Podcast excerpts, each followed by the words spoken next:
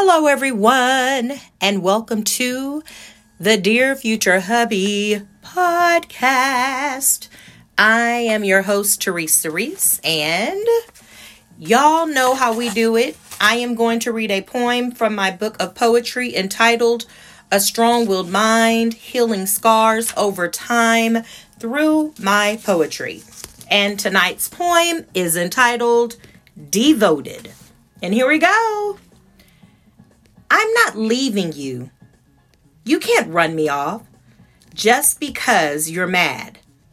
I'm ignoring you. You don't mean that stuff. Those words are really bad. I'm praying for you. You need lots of prayer. Bitterness is seeping through your words. I'm fighting for you. You don't see it though, how much you're really worth. I'm listening to you. You are important to me. Your feelings matter, can't you see? I'm devoted to you. I'm not going anywhere. I'm devoted to you. That's why I'm still here. I'm devoted to you. Right now, you need me even more. I'm devoted to you. That's what true friends are for. I'm devoted to you. Just accept this truth. I am here for you because I love you. I'm devoted to you. So I hope that y'all have had the most amazing evening, morning, afternoon, whenever it is that you hear this episode. However, what I wanted to talk about on today is about constant. What are the constant things in our lives? And exactly what does constant mean? Well, it means to occur continuously over a period of time. It is a situation or a state, I'm sorry, a state of affairs that doesn't change no matter what the circumstances are. So I wanted to speak on constant rejection and the negative effect this can have on a person. Hopefully, this will be a relatable example. Let's first take a look at job losses, for example. Now, before I begin, if you are a person who has suffered an insurmountable amount of financial loss due to the pandemic and the loss of a career and or job, my heart goes out to you. My prayer for you is one of restoration and that may God restore all that the cankerworm has stolen from you and beyond. However, I wholeheartedly understand how extremely difficult it can be to bounce back from such level of devastation, as well as attempt to juggle the responsibilities of your current bills stacking up and or past due bills stacking up because of your loss of employment. Let's be real. You and I both know that bills don't stop coming, whether one is gainfully employed or not. And I understand how taxing it can be on your mind, body, soul, and spirit to remain positive after experiencing constant rejection by an employer. I also understand the fear of the unknown. Maybe you're concerned about how you're going to pay your rent, your car note, your car insurance, the babysitter, for gas, for groceries, and the like. Trust me, I've experienced all of this before. I remember what it felt like when my estranged spouse, hold on, I just want to make sure I'm doing this in order. so, um, when I lost my job, hold on.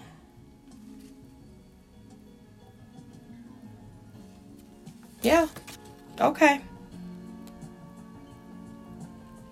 So I remember what it felt like when my estranged spouse at the time abandoned our newborn child and the rest of us and left me with a pile of bills that he hadn't paid for a couple of months, including the rent. I also remember what it felt like to humble myself and ask the neighbor to help me get milk and diapers for our newborn child. I remember what it felt like to call the landlord and explain my situation to her, praying that she would have mercy on my children and I and give me a few more days to figure out our situation. I remember what it was like to be told by relatives that there was no room for my children and I, and therefore we literally lived out of our van for approximately 30 days. I remember how downtrodden I felt, how overlooked it felt, how rejected I felt, and how helpless I felt.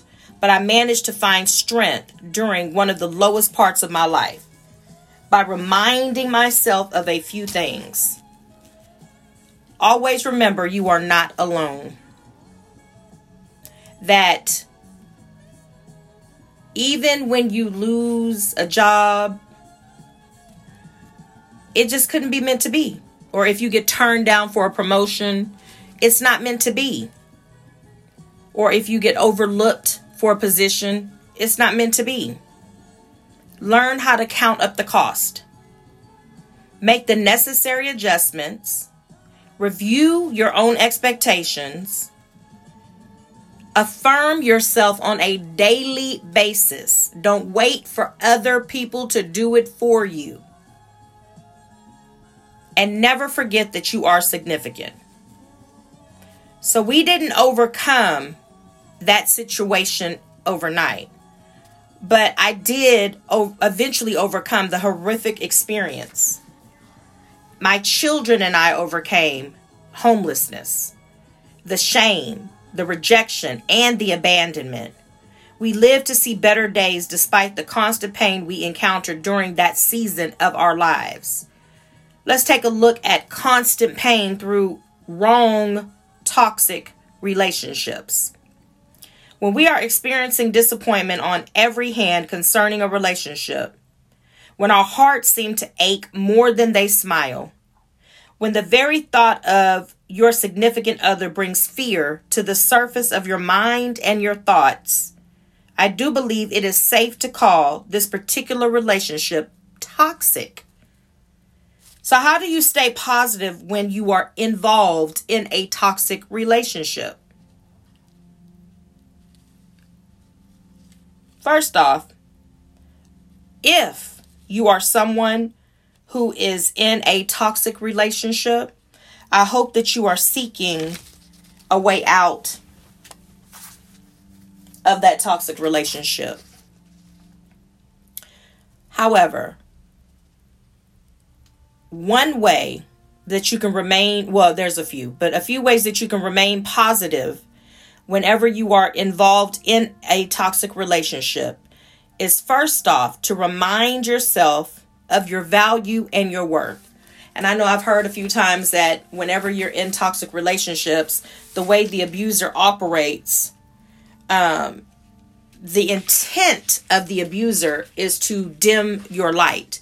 The intent of the abuser is to make you question your value, make you question your worth, make you question your significance. However, I'm here to remind you that you are significant.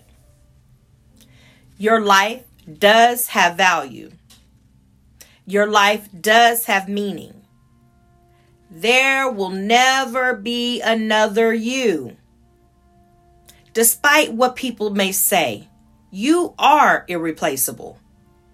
No one can be you like you can be you. You were born to win. Royalty is your birthright. You are smart. You are kind. You are important. You are talented. You have so much to offer. There is a better relationship, a healthier relationship with your name on it. So be encouraged. stay strong, keep pressing, keep fighting, keep believing in yourself against all odds, honey. Because there is truly only one you. When I think about what it means to be constant, the constants that are in my life, I think about friendship. This is on a more positive note. I think about friendship. And I think about the people that when their names come up on my caller ID, how if I hadn't for the day, all of a sudden I can find myself exhaling. Because I know that that person on that other end has my best interest at heart. Because I know that no matter how passionate our conversations get, at the end of the day, it's because it is grounded in love.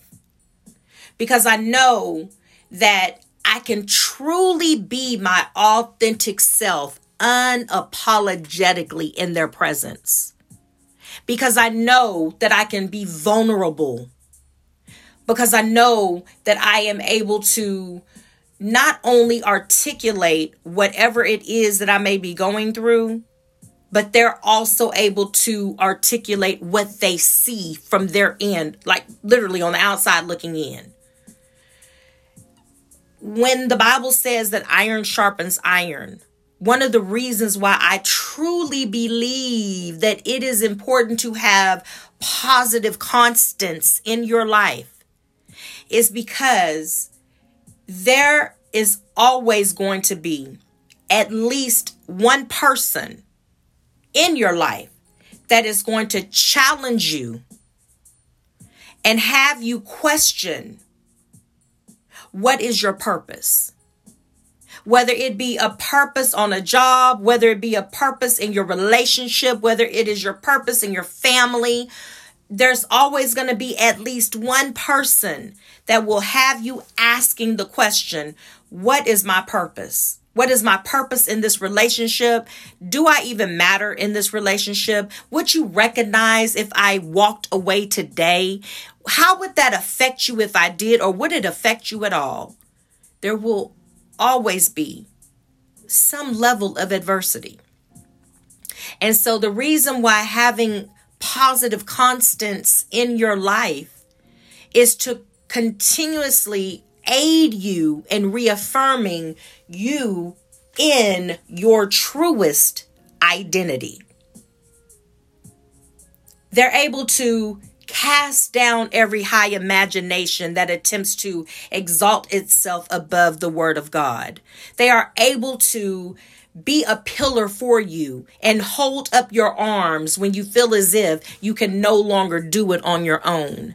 They are able to get a prayer through on your behalf when you feel as if you've prayed all you could pray. You've stood as long as you could stood. You've turned every single cheek on your body. And yet not even that is sufficient at this juncture of your life. You need positive constants in your life.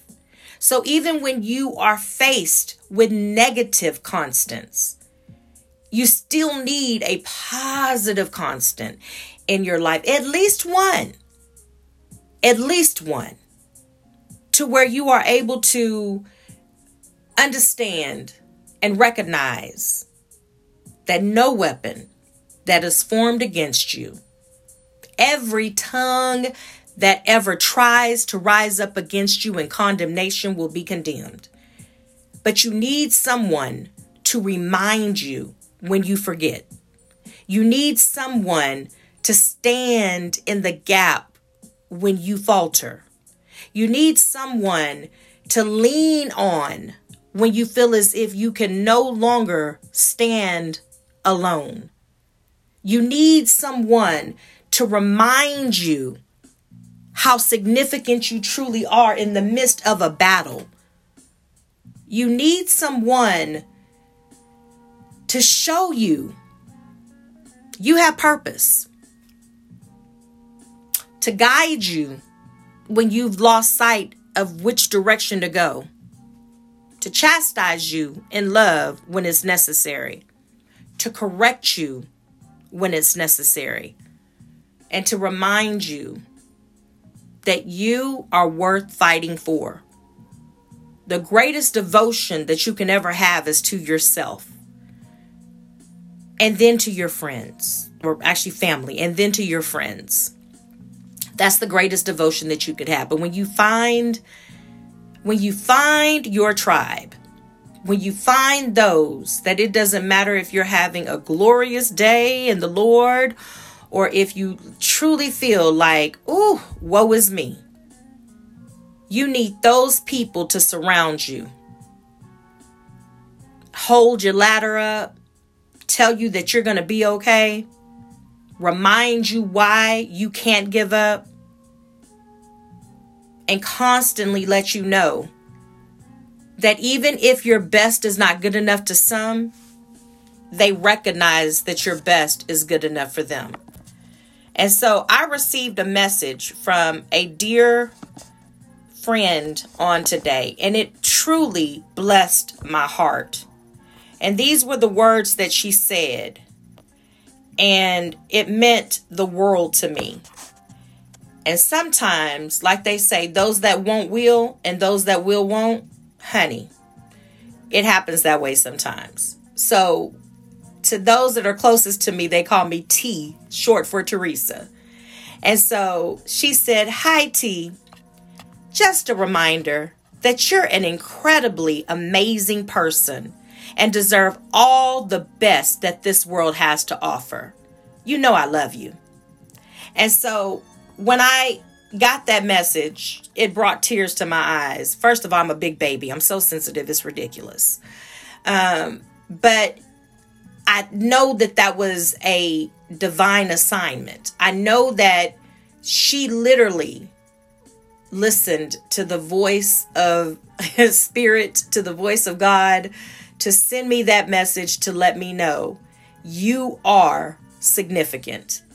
And so maybe you need at least one person like that in your life that can remind you of your value, that can remind you of your worth when you have encountered a constant negative in terms of a relationship, in terms of a um, bad a deal gone bad, in terms of whatever the situation is. Maybe you need a constant in your own life to remind you that you are worth the fight and never give up on yourself.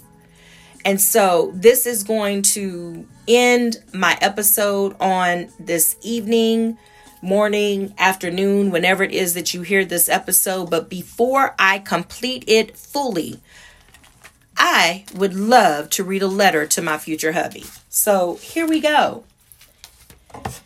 It is dated July the 9th of 2021. Dear future hubby, where are you? Did you get held up in the heavenlies of heavenlies or something? This inquiring mind would like to know. There has been so many moments where I have wanted to pick up my phone and dial your number just to tell you about my day or to brainstorm with you, to pray with you, to get your perspective on the matters of my heart. However, since you have yet to manifest, I just talk to my friends and family members. I just talk their ears off. Poor little TT. Yeah, I'm talking about me. I thought about you today. Did you know that hugs help to lower a person's blood pressure because whenever you hug, touch, or sit close to those you love, your body releases oxytocin, which is also known as the cuddle hormone. This hormone can help relax and lower anxiety, which as a result helps lower your blood pressure. I pray that you're getting plenty of hugs. And soon, Lord say the same. One day, when our paths do cross, I'll be able to hug you like it's 1999. I love you. Love T. Some of y'all catch that later. so I hope that y'all have the most amazing evening, morning, afternoon, whenever it is that you hear this episode. But please do me a huge favor and take care of yourself because there is only one you. And no matter what anybody says, honey, you are significant. Y'all have a blessed one. Bye.